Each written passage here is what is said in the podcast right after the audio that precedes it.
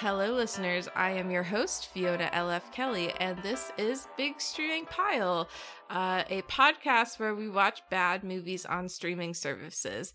Uh, normally, I have my co host Tom here, but today I have a special guest. And would my special guest like to introduce herself? Uh, hi, I'm Chelsea Rexinger. Um, if you listen to the other Project Derailed podcast, uh, specifically Fables Around the Table, you know me as a uh, person who has been on multiple seasons. Uh, I have just uh, been the Mallrat or Game Master for the previous season of. I was the previous Mallrat or Game Master for the uh, last season of Fables Around the Table, uh, Tainted Love. Yep. Um, so you can you can find Chelsea on uh on our other podcast, specifically uh Fables Around the Table. I'm always so close to fucking it up. Fables Around yeah. the Table, uh, which you can find like this podcast. You can find it on any streaming service. Uh, and today we are talking about Batman, which I am very excited about because I love Batman. Um, but not just any Batman, Joel Schumacher Batman. Which, uh, the best Batman. yeah, which I think is not regarded as the worst ones anymore. Um I think people kind of say that Batman vs Superman are the worst ones. Uh, I think that's the general consensus now, yeah. Yeah so like i thought about doing uh doing that one but that movie was so divisive like including you know me going to the theater i liked it so i'm like yeah. i don't yeah i don't want to do a movie that's like that divisive so uh we're going to the Schul- uh, to the schumacher movies which like stop some characters in their tracks in the media and sort of like um and sort of like derailed the entire batman franchise for a hot minute before we got uh, Christopher yeah. Nolan's films. Um, but yeah, it was it was interesting going back and watching these. I remember really liking these movies when I was uh when I was a kid, especially Batman. Yeah, so did I. Yeah, yeah. I, I had Batman on Robin on uh VHS tape. I think it it oh, sort nice. of like springboarded my lifelong love of of Barbara Gordon, who is not Barbara Gordon in this one. She's just Barbara. I don't know if they give her a last name, but she's like Alfred's niece instead of Commissioner Gordon's daughter. But yeah, I I had a good time returning to these movies though, admittedly. I know that everyone hates on them, but they were they were sort of fun to watch. So, my disclaimer for the J- Joel Schumacher Batmans is that I am really not a Batman person. Uh my superhero love was Spider-Man, starting with um the comics when I was a wee one, and then like the Sam Raimi Spider-Mans. And I also really quite love the uh Spider-Man 3 for how mm-hmm. like campy and uh over the top that is because kind of that's that's comic books to me, right? Yeah. The over the top uh one-liners, the the goofiness, the craziness. It's part of doing the comic thing, right? yeah. I um I actually saw oh, so I will do a quick like works cited page here. Um something that I watched a bunch uh well not really a bunch. I watched it like two or three times was uh Patrick Willems video um on YouTube about the Joel Schumacher Batman films. He has a lot of really great videos. I highly recommend him if you're interested in film at all.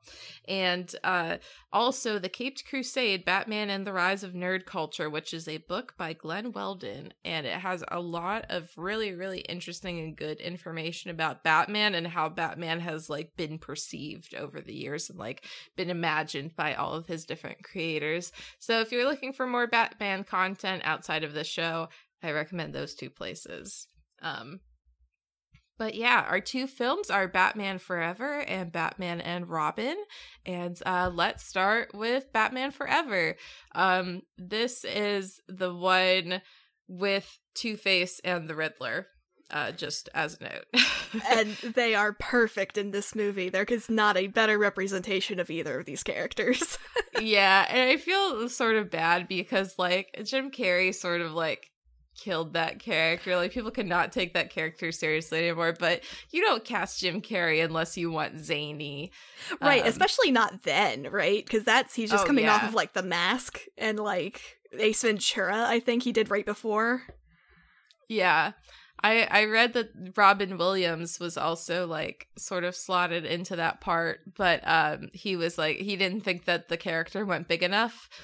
And I think that it certainly went big enough with Jim Carrey. Yeah, well, I feel like Jim Carrey's somebody who was just going to be like, ah, I see where the bar is. I'm going higher than that. yeah, just I mean he this was a good like body performance by him. Like he had some like good choreography. He did like interesting things with his body the whole time. And he's usually such like a facial expressions guy that you sort of like know that he's going to be good at that. But he Yeah. had uh he was doing some cool movements and stuff. And um Tommy Lee Jones as as Two Face, I think, also did a really good job. oh, job. he was so good. As soo- the first time, as soon as he came on screen, I was just like so enamored. I was a child again watching this for the first time when I watched this again last week.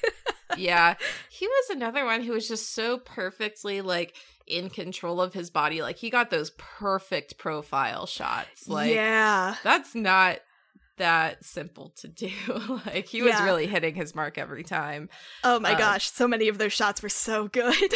yeah so yeah let's get into what the movie is about um we start with the iconic uh bat oh shit what's it called now my Uh, Bat bat signal Cave? right Bat signal. Yeah, Yeah. that is correct.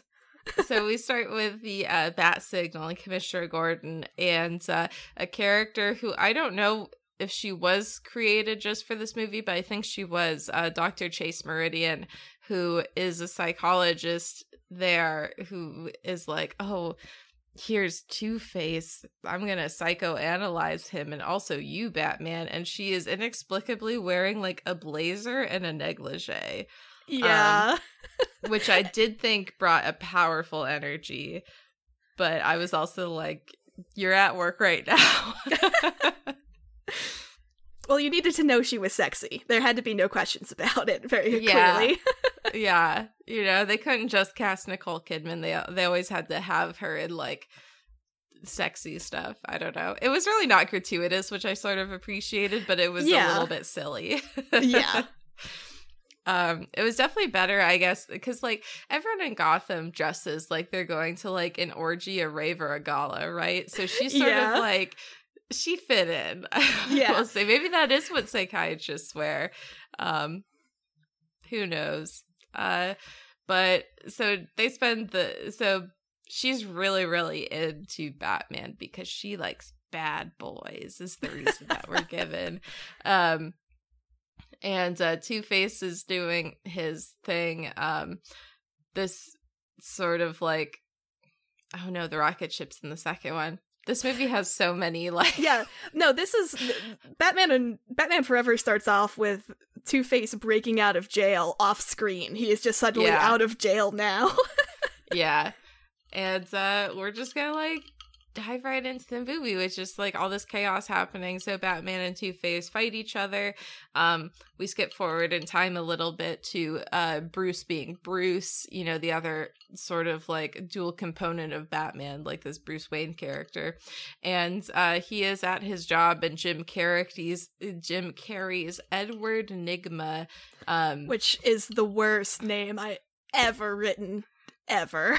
I know. It was I was like I kind of like that he can have the name Ed Enigma and everyone's Uh-huh. just like, okay. like that's, That's fine. fine. you can definitely name your child that.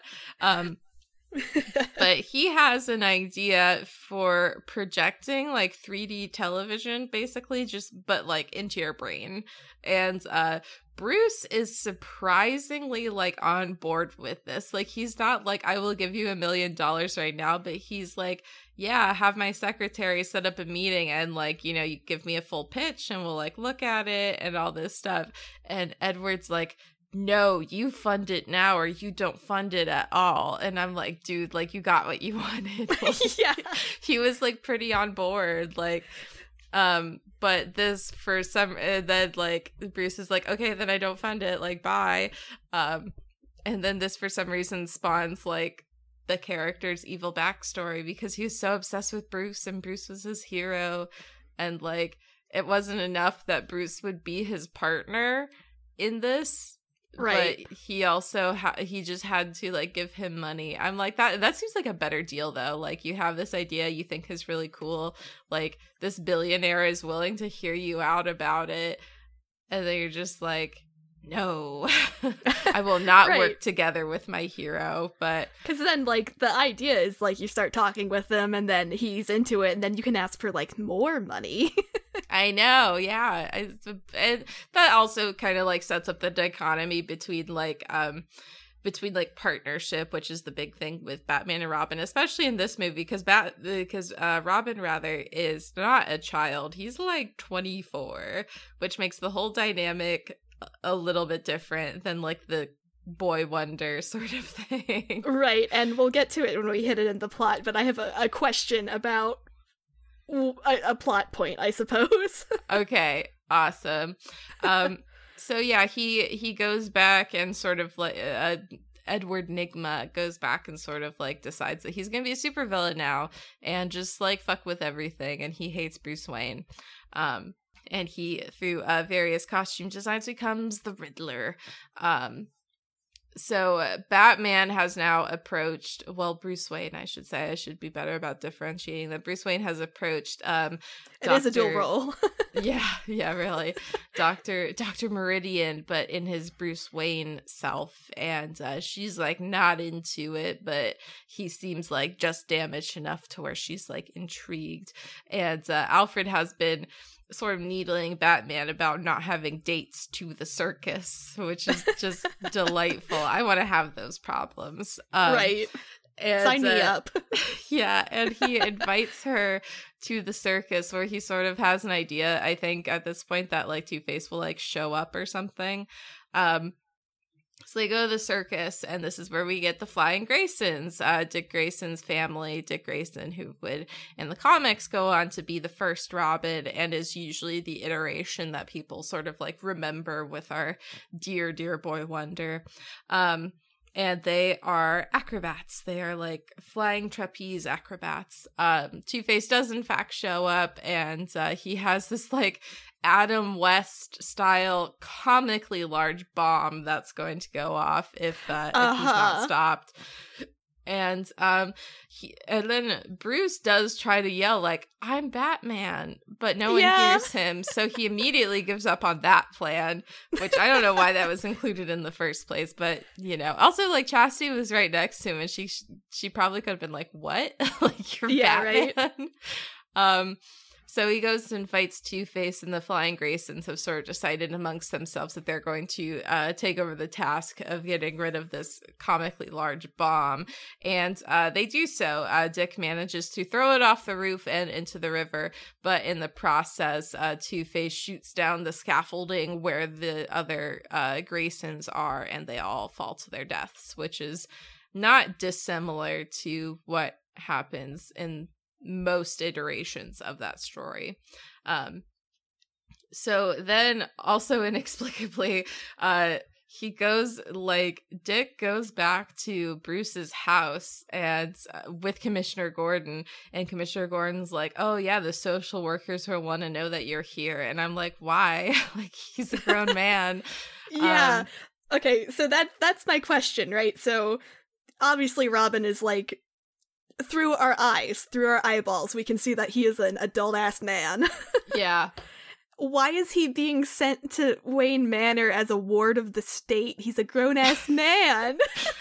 I do not know. I did not understand that. So usually Robin skews a lot younger. Usually Right. um usually it's like Batman isn't even there if he is there. He just like sees a kid who sort of is going through the same thing that he went through and he wants to like take him under his his wing and and be like, Right. yeah, like you can like get through this whatever.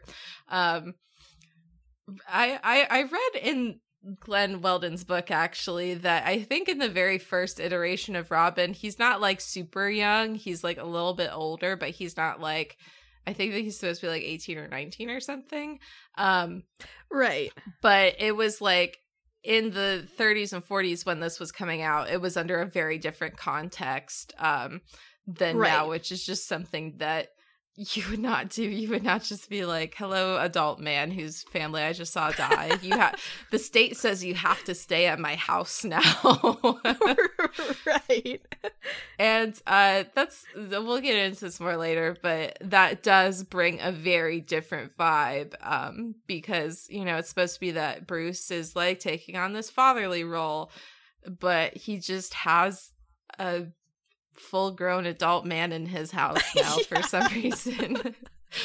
um so uh Bruce sort of woos Dick with showing him all of his motorcycles and stuff like that and Dick's like all right like this is fine I can I can deal with this because I like motorcycles uh so yeah so that's more or less resolved and yeah. uh so he does he does agree to say which does lead to a really great laundry scene where he's like alfred's like let me do your laundry because i am the servant.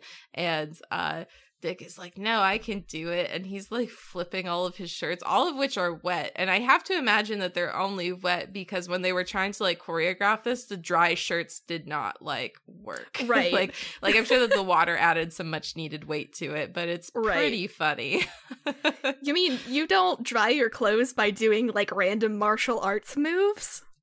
Yeah, that was like the weird part. Was like he was like there's a dryer right there and it's not like this is anything that would not need to go in the dryer it's just like t-shirts like it's nothing right. special i wonder if we were supposed to be like ah these this is something those crazy circus folk do I do not know. I think it was just supposed to indicate that, like, oh yeah, he can like do cool moves, but we already more or less like knew that because right, he he's an, an acrobat. acrobat.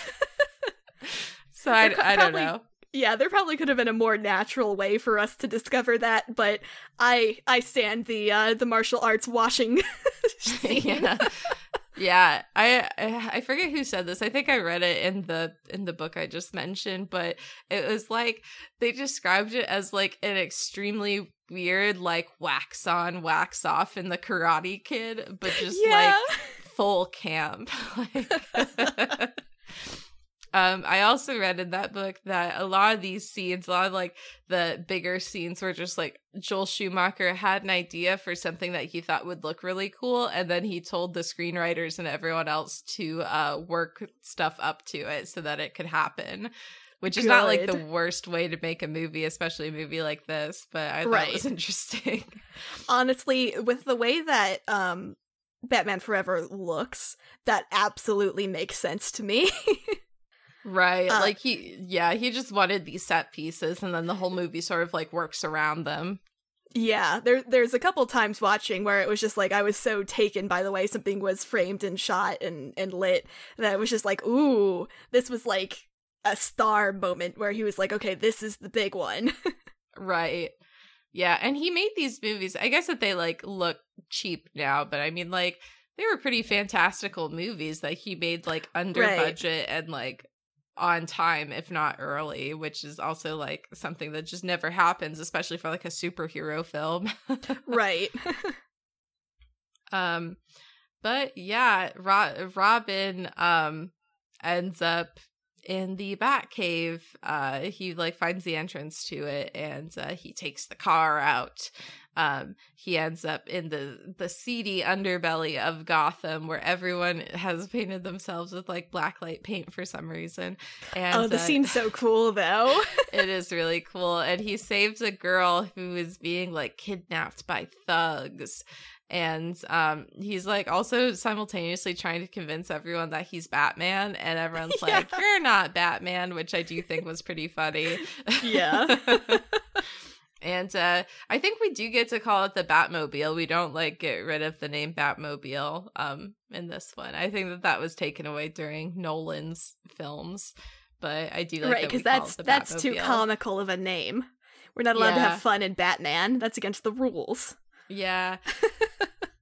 so um so he does like get a taste of superhero heroing but batman's like kind of pissed about this like understandably so like this kid just sort of like committed grand theft auto um and uh, he's like oh you know you need to just stay out of this and uh um Robin, Dick Grayson is trying very hard to convince him that he needs a partner. He needs like this ingenue um, which he really doesn't. Like he's not really offering anything. Uh, but when we get this sort of like uh home invasion with um with Two Face and the Riddler, where they end up successfully kidnapping Dr. Chase Meridian. Um, he does agree to sort of take Robin under his wing, metaphorically, and also like sort of literally. right. And while we were explaining that plot, uh, we did forget to mention that after uh, Enigma has decided to go full bad guy, he he has approached um, Two Face and is like, "Hey, you're a bad guy. I'm a bad guy. We should be friends." Oh yeah, that does happen. Yeah, he uh he ends up in Two Face's lair which of course everything is just like split in half and he has like two women wearing like fetish outfits on on either side. One is like white and one is like red. It that, is that set is so fucking cool. It is a fun scene. Um we also get a very good scene of when they are in bruce wayne's mansion because they have sort of like figured out through the brainwave stuff at a gala that batman is uh, bruce wayne and that's how they know to go to his house. Um they the riddler does go down and destroys the bat cave and that is also a pretty fun scene. Spectacular scene. Yeah so now uh so now batman's at his low point. He you know he needs to go and have robin help him save his his girlfriends uh who he is like sort of hot and cold on. Oh, another thing we forgot. So many things happen in these movies. Yeah, um, there's I, just so much. Yeah, I'm trying to like cut what is like what we need to cut just for the sake right. of time to what, like what's not important, but a lot right. of it comes back later. Yeah, a lot of like, it comes oh, back. Right. yeah, shortly before this scene, um, Batman goes to Chase Meridian at her house and she's like, Oh, sorry, I've like fallen in love with someone else. And um he's like that's fine. And he goes to leave and he has the goofiest grin and like the eyes don't articulate at all because of the cowl but right. it looks extremely funny. Uh-huh. And yeah uh, that that what a scene.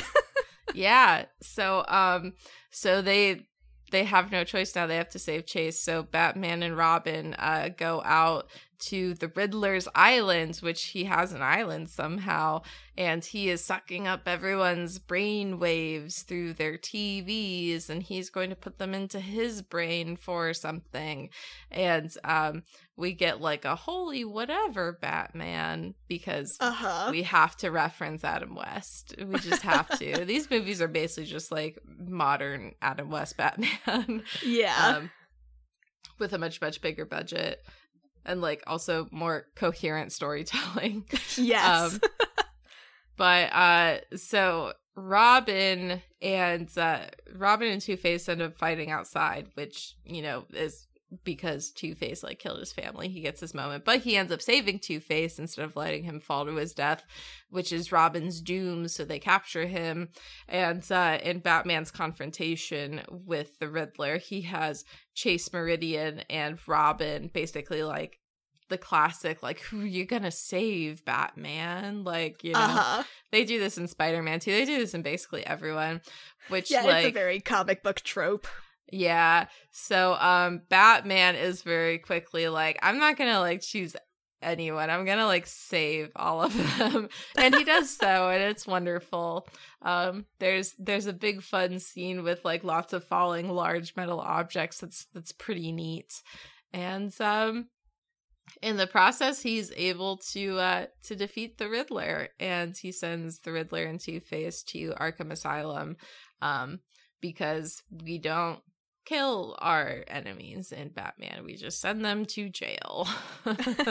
and then nothing bad ever happens there. And then Ever. nothing bad ever happens. But Chase Meridian in the uh, process has found out that Bruce Wayne is Batman. Um, so she goes. She like goes into Arkham Asylum, and uh, someone is telling her that oh he thinks he knows who Batman is, and like referring to uh, the Riddler. And she goes, and it, he's like I'm the Batman, and she's like good, the secret is safe. And then um. And then Bruce gets everyone. He gets his like young lad. He gets his like sexy psychology lady. He gets Alfred. It's all good. Like it all worked out. and everybody was happy. The end. yeah, exactly. Um so yeah, so we'll start here for this movie, then we'll get into uh the next movie and also talk about our overarching thoughts about Batman. But what did you think about this movie? So I really love Batman Forever and the way that I love it as a stylized retelling or a stylized adaptation perhaps. Um I really love weird adaptations of things and right. like like we were saying this is almost like a an adaptation of the Adam West Batman which is an adaptation of the comic books. Mm-hmm. Um, but I love how much character this has. Like, there's not a a inch of screen space wasted that has no character in any of the shots in this movie, and it's amazing. Right. Yeah, it's a lot of fun. It is like so this is not fully based on the Adam West Batman. Famously, this has like Right. the bat nipples and stuff Right. like that. And um I really like Gotham in this too. Like it doesn't look just like any city because like the whole thing about Metropolis is that it always looks like something out of Star Trek. It always looks like super clean and futuristic and stuff like that. And Gotham is like the opposite. Um Right. So I think it's fun that he like took Gotham and put these like obscenely large Grecian statues in the middle of it. And that's like so comic booky, just having these like Right. monuments because like monuments and statues in the in and of themselves are like mythology building devices. So when you just have like all of them stuck in the middle of the city and having like bad guys drive over them all the time, it just like it just feels like so cool. And that's Yeah. yeah, and these movies came out in the 90s, which is when um we were kind of at the height of our like Jim Lee style cover art with like the very gratuitous like super super jacked dudes and like these Right. women with like giant boobs and very small waists and stuff like that. And I feel like it does capture that aspect of it, like having the bat suit not just be like um you know a rubber suit with the bat symbol on it but being this like stylized version of the ultimate male form. So you have sort of the opposite of the adam west one which is just like really unflattering spandex with like a guy in it. You have this like this this almost like grecian style like male body but with like a cod piece with a bat symbol on it Right. And that's something that Schumacher always did well, especially in his two like, well, I guess three big ones before this. Um Flatliners and The Lost Boys and um St. Elmo's Fire. mm-hmm. That's the other one. yeah Um, those all are very aesthetically pleasing movies, and they all have like trademark shots in them. Like Schumacher is very much a I'm going to take the frame that we're using for the scene and make it into a painting per se. Um, and when you can tell very very easily when watching Batman Forever that he was very much trying to make this emulate a comic. Um, one of the things I noticed uh, through watching was every time we were introduced to a character that was important, um, we were in a low angle shot to show how like awe inspiring and dangerous and powerful these characters are supposed to be.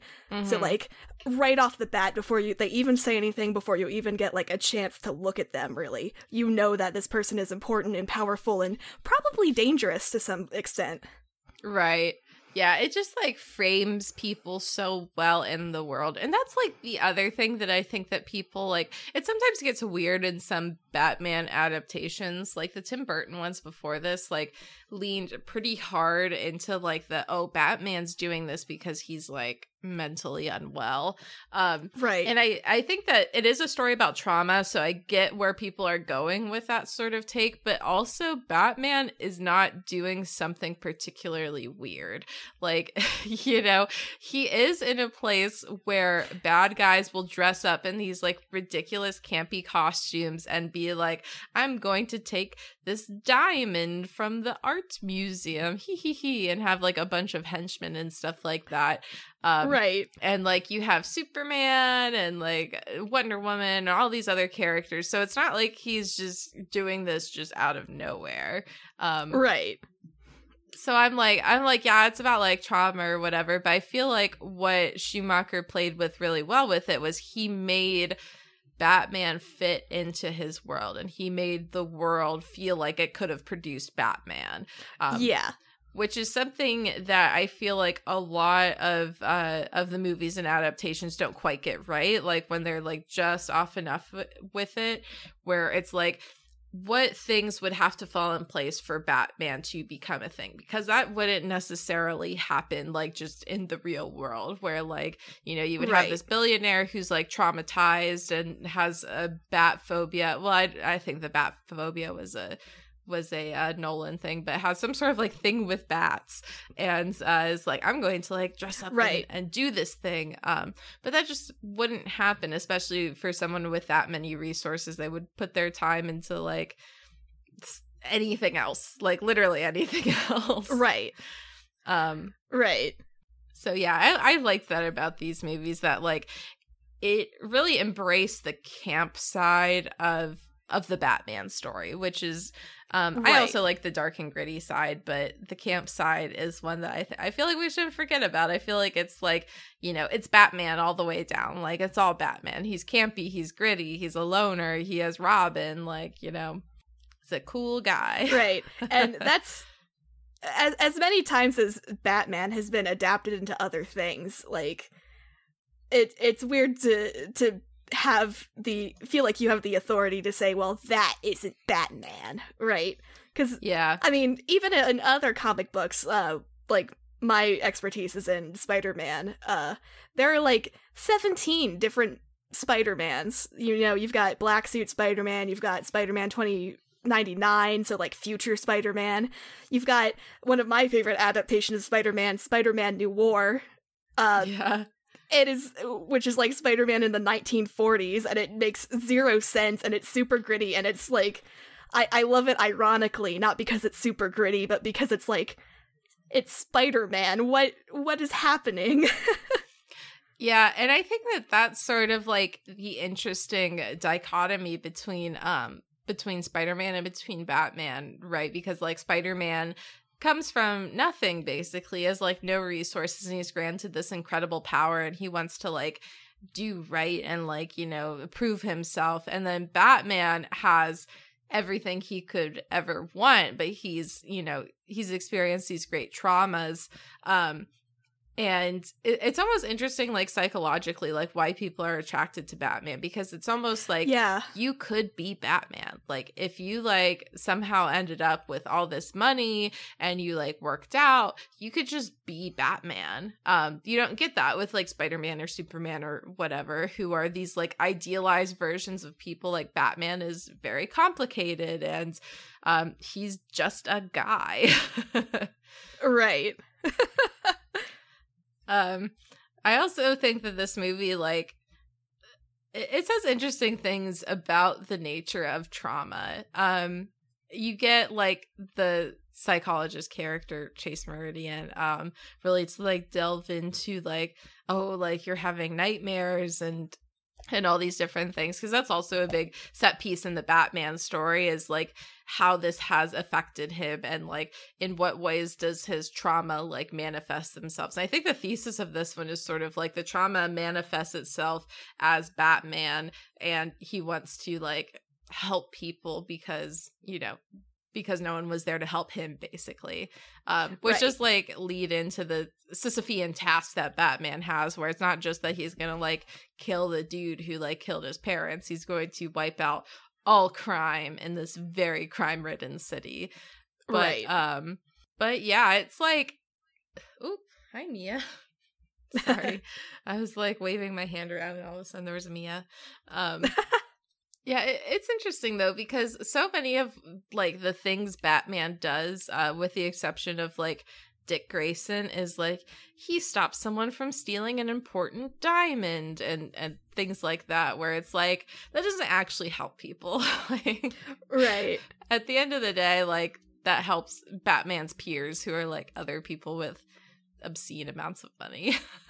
right and like as I, I also like the like psychology angle that this one took in particular but like i don't know maybe i'm very simple minded and i don't want like i don't care i guess why batman is is doing this right like yeah.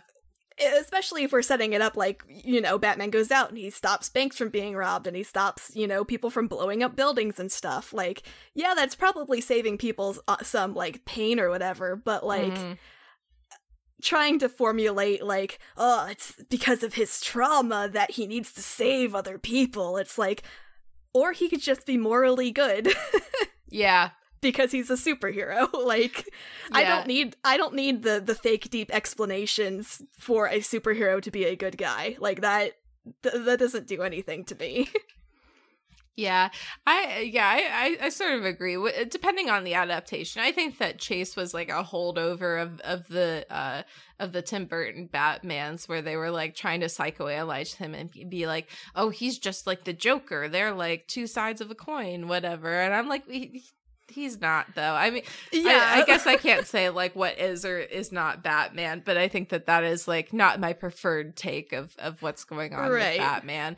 Um, but I do uh, what I do like about our like peek into his psychology here is his relationship with uh with Dick Grayson, with our Yeah. our dear dear Robin, where he sees this person who's kind of ended up in the same situation as him, but with like very different resources. So he's like, okay, and he's taking on um this fatherly wink wink role with him. Um yeah, let's talk about Dick and Bruce because that is yeah there's a lot to unpack with this.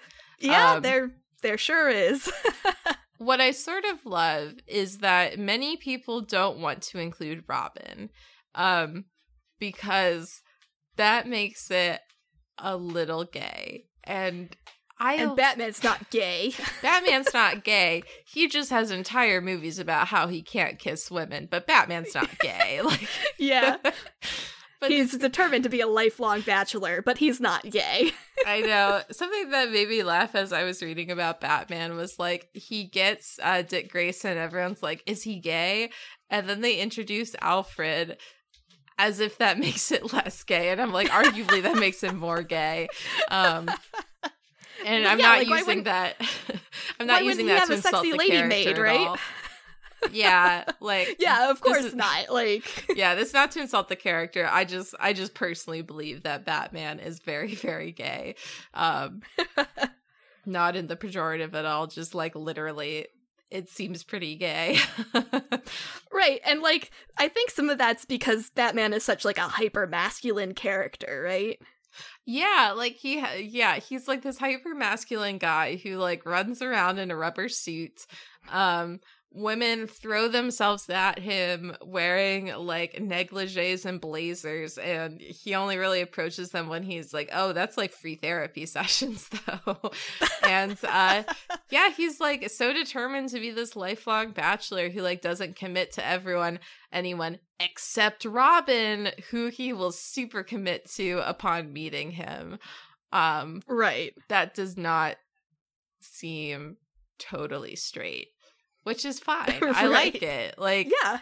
Joel Schumacher was not a straight guy. Like, you know, he was the gay man. And I think that, you know, I mean, like, obviously, death of the author, we can't, like, you know, we can't make this be like, oh, like, Joel Schumacher like is trying to like make this great statement or whatever but he definitely like embraced the camp elements of this um Yeah. because it's And just honest- like campy and kind of queer and that's that's cool i like it Right.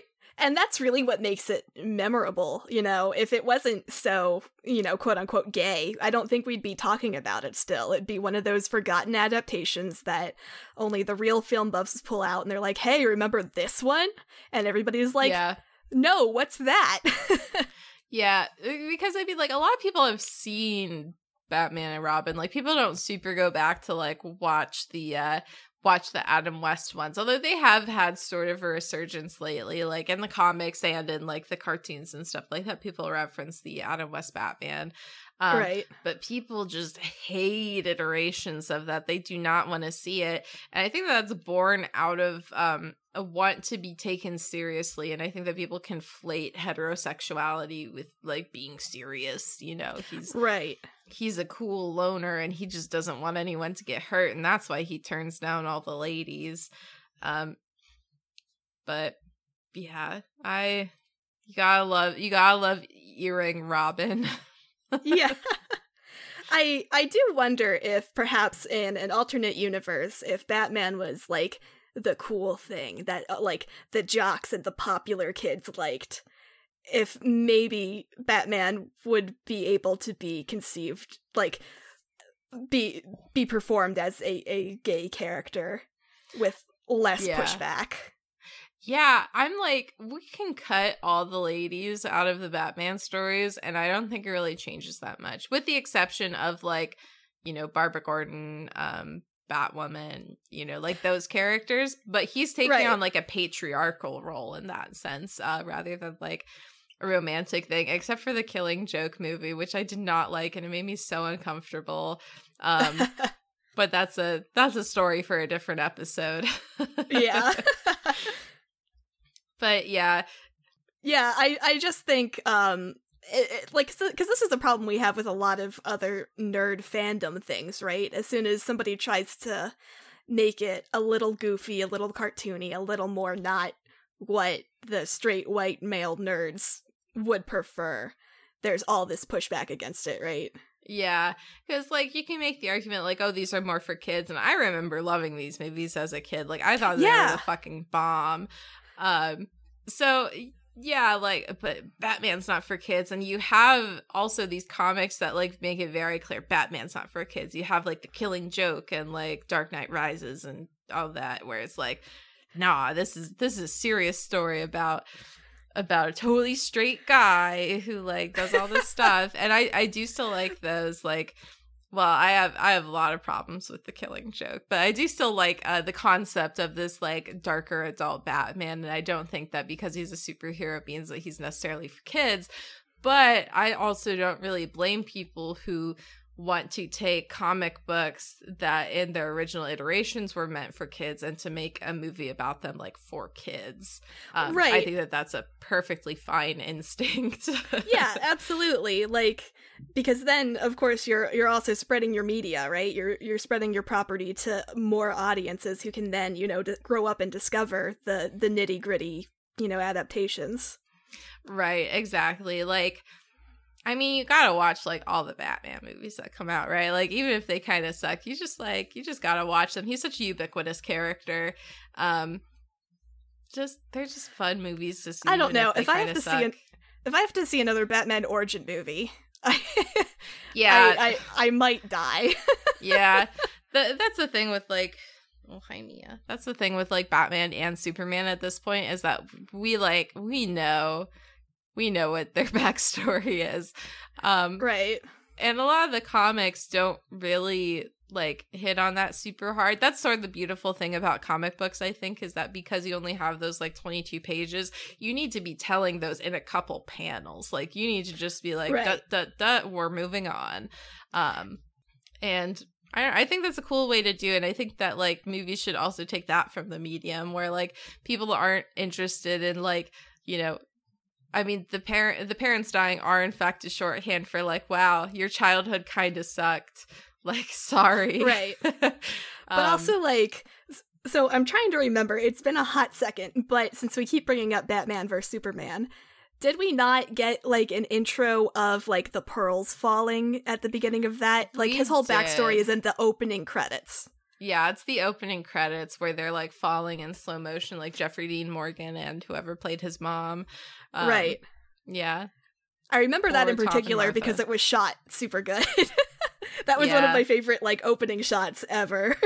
but I, I like I Zack, the way Zack Snyder shoots things. So I do too. I had such a weird like you know how people have shared that clip of like um Henry Cavill and uh Ben Affleck where like they're talking about the movie and then they get the news broken that everyone hated it and then like it goes to the hello darkness my old friend as Ben as Uh-huh. like it closes it on Ben Affleck. That was me coming out of the theater being like, "Wow, I really liked that." And everyone was like, "That sucked." And I was like, yeah. "Oh." okay, so I saw Batman for Superman. This was the first like popular comic book movie I had seen in theater since Spider-Man 1, Sam Raimi Spider-Man 1.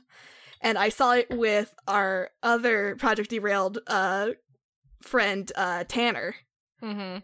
We both saw it together and we came out and he was like that was the worst thing I ever saw and I was like I loved that so much. I know. It was such a weird experience. And yeah, I like I did have one other person in my group who also really liked it and was like, I don't know if it was just like that we we're both big like Batman comic book readers, so I don't know if we just like connected to it on that level, but I think that like uh I think that Zack Snyder makes really good like comic book movies. And I think that Joel Schumacher also does really good comic book movies, but they both have like a way to bring that bigness to life on the big screen in a way I think is really right, cool. exactly. Well, I think that's kind of like the difference right now between, you know, like quote comic book movies and comic book movies, if that Yeah. makes sense. Because, like, if you compare something like this or Batman vs. Superman to, like, you know, one of the 27,000 Marvel movies, Yeah. I, I would say even though the Schumacher Batmans and Batman vs. Superman might be objectively of lesser quality, Mhm. I would still watch those over any Marvel movie any day. Yeah, the, uh, and there are some Marvel movies that I think are like really really good movies, especially within the genre. Like I think that about like Black Panther and uh Captain Marvel. and- Yeah.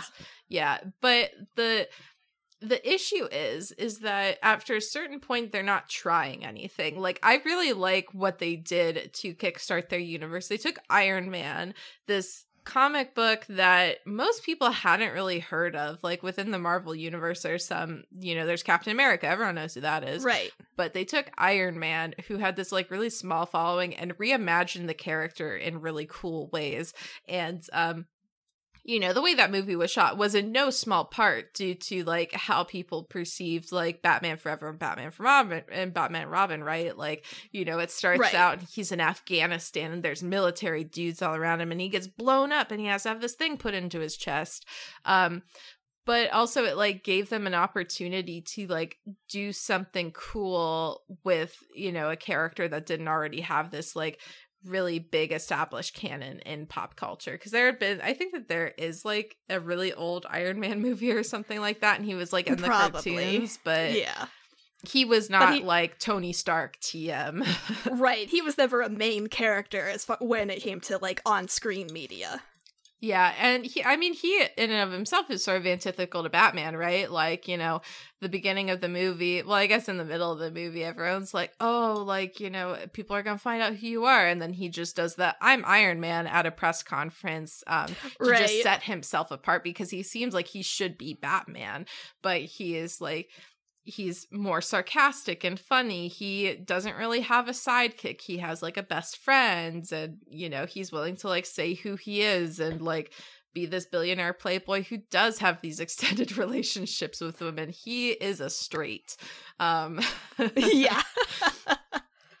but I, I that's an interesting dichotomy between those two movies. I think that that has a vision that's pretty strong like it's adding to the genre but then after a certain point it's like you've already like seen the marvel movies like they have like a bad guy from the comics who like you know your nerd friend will tell you about while the movie's going on and then that person will just die and then like what we're really waiting for is like the small setup that's for like avengers 17 or whatever Right. And it's like it gets to the point where it's like, okay, stop wasting my time. yeah Like as you know, we we recounted Batman Forever tonight, and it had so many things happening in it. There were uh two major villains and there was a side character there were like 13 plots going on at the same time and there was so much stuff there was no time wasted and there was character growth and we got to see relationships grow and fall and everything was so like condensed and tightly packed and that movie's like what just over two hours? Just under two hours? I think that batman forever is 90 minutes and batman and robin is like two hours and 15 minutes okay so like an that. hour and a half a normal length movie had more content more character more plot than a marvel movie. Yeah and I think that we sort of like lose that. And I'm not going to entirely blame this on Marvel. I'm going to also blame this on CinemaSins, who I really don't want this show to ever be like, where it's just like this obsession with like finding plot holes or like you know diff- right or, or just like things that don't make sense or things that are unbelievable or whatever but that's like the whole point is that comic books are unbelievable so if you want right. like a hyper realistic movie with like with no logical inconsistencies and stuff like that and like it, it's what you would do in that situation then you're watching then a very different movie from batman yeah, then you'd be, you know yeah you'd be watching a drama or a romantic yeah. comedy not even a romantic comedy a romance movie like yeah and there's been such a push to like to like make your films just unable to be picked apart in that way but that's not actually interesting media criticism that is just like it's being not. a pedantic nerd which i'm yeah. fine with like i'm a pedantic nerd in many ways but also you shouldn't be like making your movies just so right. people can't take them apart and be like well this is a plot hole blah blah blah because when you're when you're focusing on the little bits right you lose your big picture like right. so so many parts of the Schumacher Batmans have these scenes that make no sense. Yeah. Why does Two Faces, you know, pad look like this? Why, you know, do we have? Why does it end with a, the bat signal and Batman and Robin running towards the camera? Why would they ever do that? That doesn't make sense. Yeah, and it's because it looks fucking awesome and it encapsulates right. something. And um, I think what a lot of um, people lose because you know you're constantly thinking, oh, they're going to pick apart all these like plot holes and whatever in our movies. You're missing the opportunity to tell your story through, you know, the visual media. Right. Like, you're losing a lot of information through shots because all of the Marvel movies have to look a certain way or else people will get mad, right? It's got to have this aesthetic that's very clean and sanitized so that people will be like, ooh, shiny. But yeah. it doesn't have character to it. Yeah. I I don't know. I go to see all the Marvel movies. Like I like a lot of them, like I said, but there's just something special about a DC movie because, like, yeah. DC movies so often, um, they try something, and I love movies that try something, even if they like yeah. fail at it. If they just like give it a shot, I'm like. I mean, that's like the crux of the show, right? Is to like just look at these movies, right. like what are they trying to get at? What are they trying to say with this? Um, even if you fail, you sort of like fail forward with it. I would rather that than a boring movie any day. Right, exactly. And like as, you know, vetted as uh Schumacher is, he's had so many successful movies prior to this and after that. Well, maybe not after this, but um like there were obvious risks taken even just by the camera shots. Um you know, probably 45% of these shots are Dutch angle shots uh, yeah. because it's trying to it's trying to mimic the way that a comic book frame would look. Yeah, and it does really well with that. Um, yeah, and it doesn't go the Snyder route of like Watchmen, where it's literally just you're looking at the exact panel from the book. Like it tries something right. new. He like adds to it, and I I really liked Watchmen as an aside. Um, yes. I think that Snyder changed that in exactly all the right ways while keeping very close to the original material. But um, that's not what Schumacher was trying to do. Like, he wasn't trying to retell, like, an Alan Moore story or anything like that. He was trying to right. tell his own story, like, what who he thinks Batman is. Um, and it's this, like, it's embracing those, like, goofy Adam West, like, you know, very bizarre, like, big big bulking man moments and just right. having fun with it. And I I like that, you know. That's that's a cool way to look at it. Um, here's another adaptation question for you, which I think mm-hmm. is really interesting because everybody seems to have a different opinion on this. How much of the source material or from whatever work you're adapting from do you think you need to carry over for it to still I'm I'm trying to figure out how to say this. Yeah, I think I know still what you're be saying. the same. Yeah. Yeah. Cuz like I I love adaptations that are very drastically different things. Um and one of my favorite examples to bring up with this is um Avatar versus uh the last Airbender movie. If we can go on this tangent real quick. Yeah, absolutely. um I watched a video essay um that like brain blasted me and it was like so if we're looking at adaptations fine but is it fair to compare what the adapted work so mm-hmm. in this mm-hmm. case the movie is it fair to compare that to the original source right and are your opinions that are assessing whether or not the adapted work is good or bad in comparison to the original work fair or meaningful or like are, should you even be able to account for that in assessing whether or not the adapted work is objectively good? Right. I think i think it's really just like an art form if i'm being honest. Um i've really liked adaptations that stray like pretty far from the source material. Um I don't like it when you do the Disney stuff that's trying to like retroactively be woke about it or whatever. I don't think that that's yeah. actually good. that's that's that's another good point. Um, if, if or another good uh, comparison, the the Disney Renaissance remakes that they are so determined to make. Yeah. I, I think that you need to have a vision, um, but I think that you also need to understand the heart of what's there, and that that can be very different things to very different people. And I think that that's sort of like a feature, not a bug, right? That like, right? You know what? No, what do you what what do you get out of this, and how can we like take it and make it really cool and evoke those same things in this medium? Um, right. And that can be anything. That can be like you know the. uh that can be like uh, Zack Snyder doing an almost panel for panel remake of Watchmen, with the exception of the ending, uh, which he changes for for the better, I think, honestly. Yeah. Or it can be something like Schumacher's Batman, where he's just taken a character that's really been settled into the cultural canon and just does weird things with him um, in totally original stories. So I I don't know. It, it really depends on the person. It's it's such a complicated question. I think like there's no one right. right way to do an adaptation. You just have to like have a vision with it. Right. I that's something that has like been really interesting to me as I was a young one being like I love movies and I want to get into movies and understanding why they work and how they work. And I remember in school uh when I was at college taking a class on adaptation and like if you're adapting a, a short story to a screenplay for, per se like what what you need to take from it in order to to make it work.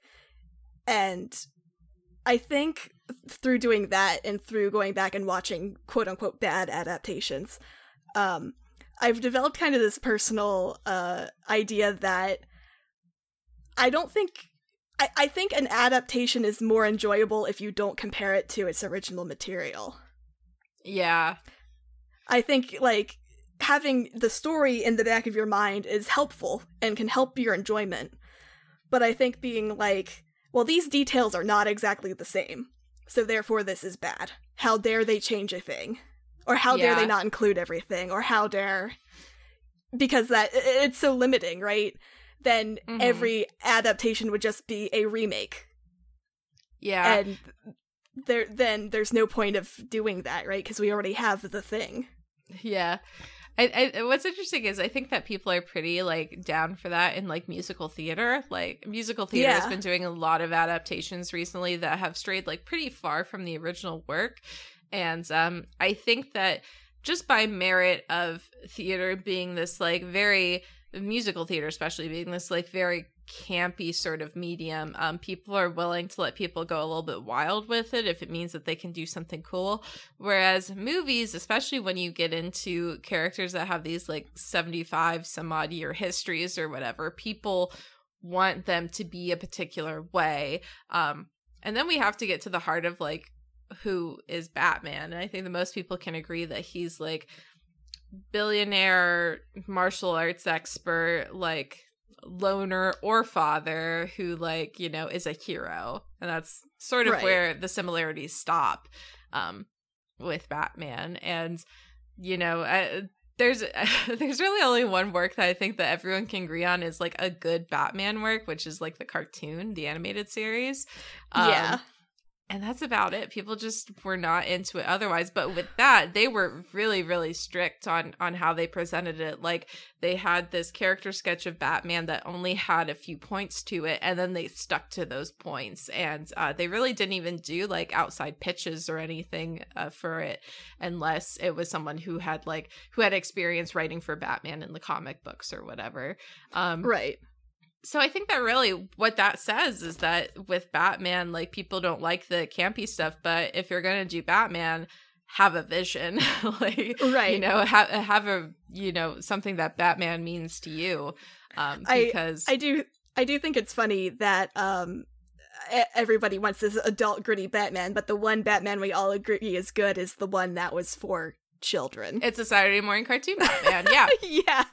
and like it is like a little bit more mature than than cartoons but i think that cartoons also undercut like how much kids like dark stuff and like scary stuff um, Right. so i think it's absolutely appropriate for children but that's that's a childlike story and i think it's a really good story that can be um viewed uh for adults and that adults would really like but then you sort of get into the my little pony problem right where it's like it's not really for kids or girls it's for like the adult men who are really into this um, right, I guess which is that's not the case yeah, I guess that's the next question though. Uh when we're looking at whether a, you know, a Batman movie is good or bad, do we care more about how the director feels or the storytellers feel or do we care more about how the fans feel?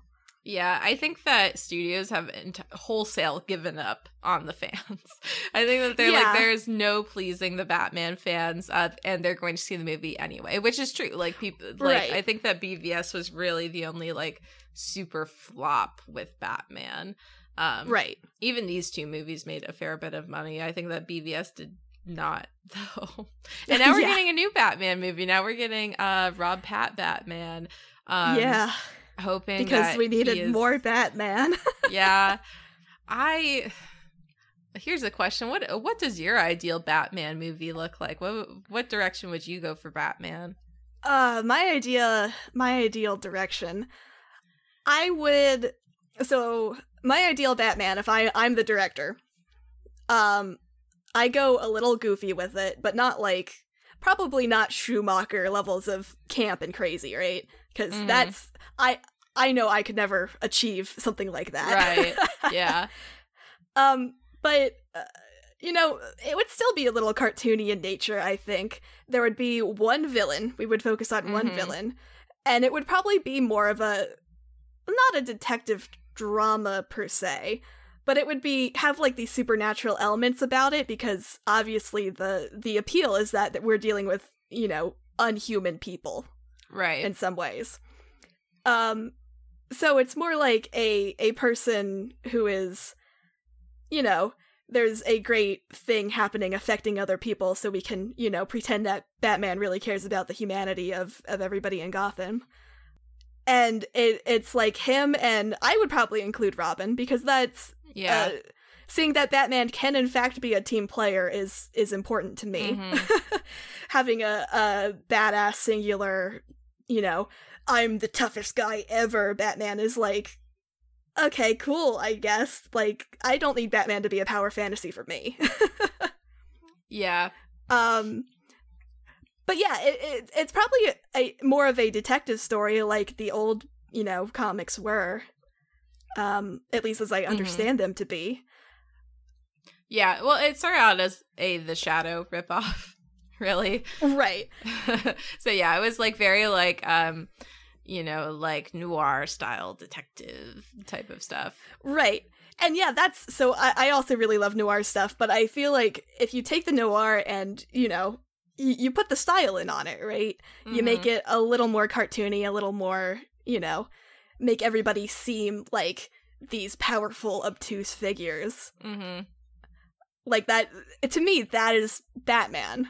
Yeah. This you've got these really powerful people moving amongst, you know, normal people who who don't know what's happening and have no way to, you know, defend themselves. But there's these in a way these powerful gods, which seems to be how Schumacher saw them, uh fighting amongst you. Right. Yeah. Yeah, I think that sounds pretty cool. I like that. Um uh I'm trying to think of what villain I'd want. It'd probably be there's so someone like. Uh, yeah. I'd probably want a lady villain just for that, you know. Mm. Yeah. then you can really be like, ah, well, of course he he needs to best the lady villain so that he can prove that he wants only nice ladies because he is the straight man. yeah, exactly. I I think I would do an Under the Red Hood adaptation. I would do like uh I would do his his poor dead Robin coming back and being like Red Hood and this anti-hero, which because we need to have everything be a cinematic universe would set up Red Hood and the Outlaws, which is a comic that no one liked but me, I think. And they only did like 12 issues of it, but I loved every single one. Um, even with its like weirdly misogynist problems, because I think that that is like ripe for an adaptation, like ripe for someone to take it over and do a cool thing with it. right. I just it just hit me. You know what Batman I would make if I was making a Batman movie? I would be re- I would be making Batman Beyond. mm, okay. Uh, because then you you know you're not even dealing with Bruce Wayne anymore. He's old in a wheelchair and he's gonna sit in the corner while I get to do whatever I want, right? With my Yeah. new character. Yeah, That- I dig it. That's that's the refreshing Batman that I want. yeah. um. So yeah. So gonna deviate from the plan and uh, return with a Batman and Robin episode. Um, taking on two two movies for this can sometimes just mean that it's a really long episode. But I think that the, this one, unless we make a three hour episode, we're gonna need another one for Batman and Robin. yeah, uh, there's just so much in both of these, right? That I think we Yeah. really need the extra time to do justice to to both of these wonderful, fine Batman movies. yeah, exactly. Um so yeah. So okay, great. We'll do that. Um so then uh do you have any other thoughts about this Batman Forever movie? I I really love it. Yeah. there there's something about the the the aesthetics that I really love and the bright colors and the camera shots and I Mhm. think if you're going to watch a Batman movie like you it's not this isn't the wrong one yeah. and if you can handle some bat nipples I think it's definitely like one of it's definitely one of my favorites. yeah, it's it's a good Batman movie. Um I will I will end with my final hot take that this movie is about being bisexual because there's such a duality with everything. Like there's, you know, he's approaching Chase as Batman and as Bruce Wayne and then at the end he has to choose between Robin and uh and Dr. Chase Meridian. And not to say that being bisexual is being only attracted to men and women because there are many genders, but I just thought that that was an interesting, like, oh, this is about bisexuality. Like, I get you, Schumacher. I like this. I- I I like that read. I I can dig that. yeah. Yeah, that that was that was my thoughts as I was going through because I'm like, well, I don't think that he's like gay. Because at first like at the Right. beginning when he just wholesale rejected her i'm like okay he's like a little bit on the gay side in this one but this movie felt very bisexual. It had a lot of bisexual lighting in it with like the pink and purple and blue. So Yeah. i'm like i get you schumacher. I like it. Um so yeah i think that we've that we've addressed it pretty clearly but i think that this is a uh, you should watch this movie um yeah, definitely watch this movie. yeah, you, I think that everyone should watch this movie, especially if you haven't seen this movie in 20 years. I think you should watch this movie again. And yeah, just- de- def- yeah, get a drink and like some friends, and then you know, Yeah. even if you are so abhorred by you know how extra everything is, you at least have somebody to laugh with. yeah, exactly. um, this is this is a fun movie. So, Yeah. yeah. Uh, Chelsea, where can everyone find you? As as just a general reminder. Uh, you can find me uh at uh CLRX4 on Twitter if you want to see me uh talk about all the fables around the table stuff we're doing. Um and if you have a need for fantasy and RPG themed candles, you can find you can buy my candles at Plot Kindling Candles on Etsy. And uh yeah. Yeah. Um, did you say fables around the table? I was I was writing something Yes. down. Okay. I did. okay. Uh so uh we have lots of other project well, I guess we have one other project derailed podcast and possibly more to come. Um we have uh, Tales of the Voidfarer, which is a Spelljammer inspired D and D Fifth Edition actual play podcast that I am on. Um, I'm uh, Nick Urasiva, who was on the last episode of this podcast, is our lovely DM on that, and it's really fun, and everyone should listen to it. You can find it at Voidfarer Pod on Twitter and at Voidfarer Podcast on Facebook and Instagram. you can find uh you can find Big Streaming Pile at Big Stream Pile on Twitter and Facebook. Big Streaming Pile. I don't know what our at symbol is for that. I'm sure that I made one at some point, but if you just type in Big Streaming Pile, it'll it'll lead you there.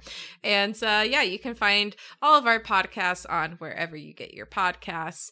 And uh, you should check out projectderailed.com also for more nerdy goodness. Um, I think that that's it. Uh, thank you everyone for listening. Bye. Bye guys. Introducing Tales of the Voidfarer. Join the spacefaring adventures of a group of misfits in this D&D 5th edition podcast inspired by the 2nd edition setting, Spelljammer. My name's Marco Astorio. My character is a Gith Yankee. My character is a Dohwar, adorable little penguin people. You're ravenous, right? Yes. Hey, I- I- and you are. Uh, it's a pleasure to meet you. My name's Luckbeak Cumbo. My name is Captain Valeria Rain, and welcome aboard the Voidfarer. Luckbeak, Ravnus, come on! There's so much to see over here! Catch new episodes of Tales of the Voidfarer every other Tuesday wherever you get your podcast fix. That's funny. Wait, did you just hmm? say that's funny and not laugh, Ravenous? We really have to work on your social skills. As each day shrinks shorter and the nights grow colder, our souls prepare to darken along with the night sky. Four storytellers gather round the campfire. Each has a tale to tell. The counselors at Camp Marigold are trying to move on from the terrors of the previous summer. Will they escape from the clutches of the Lindworm? Three friends investigate a small town after their vehicle breaks down on their road trip. Will they survive its horrifying secret or succumb to devastation?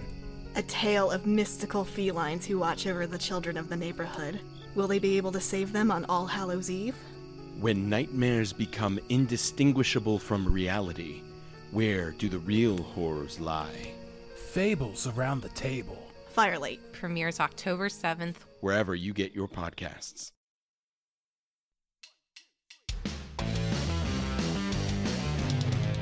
ProjectDerailed.com.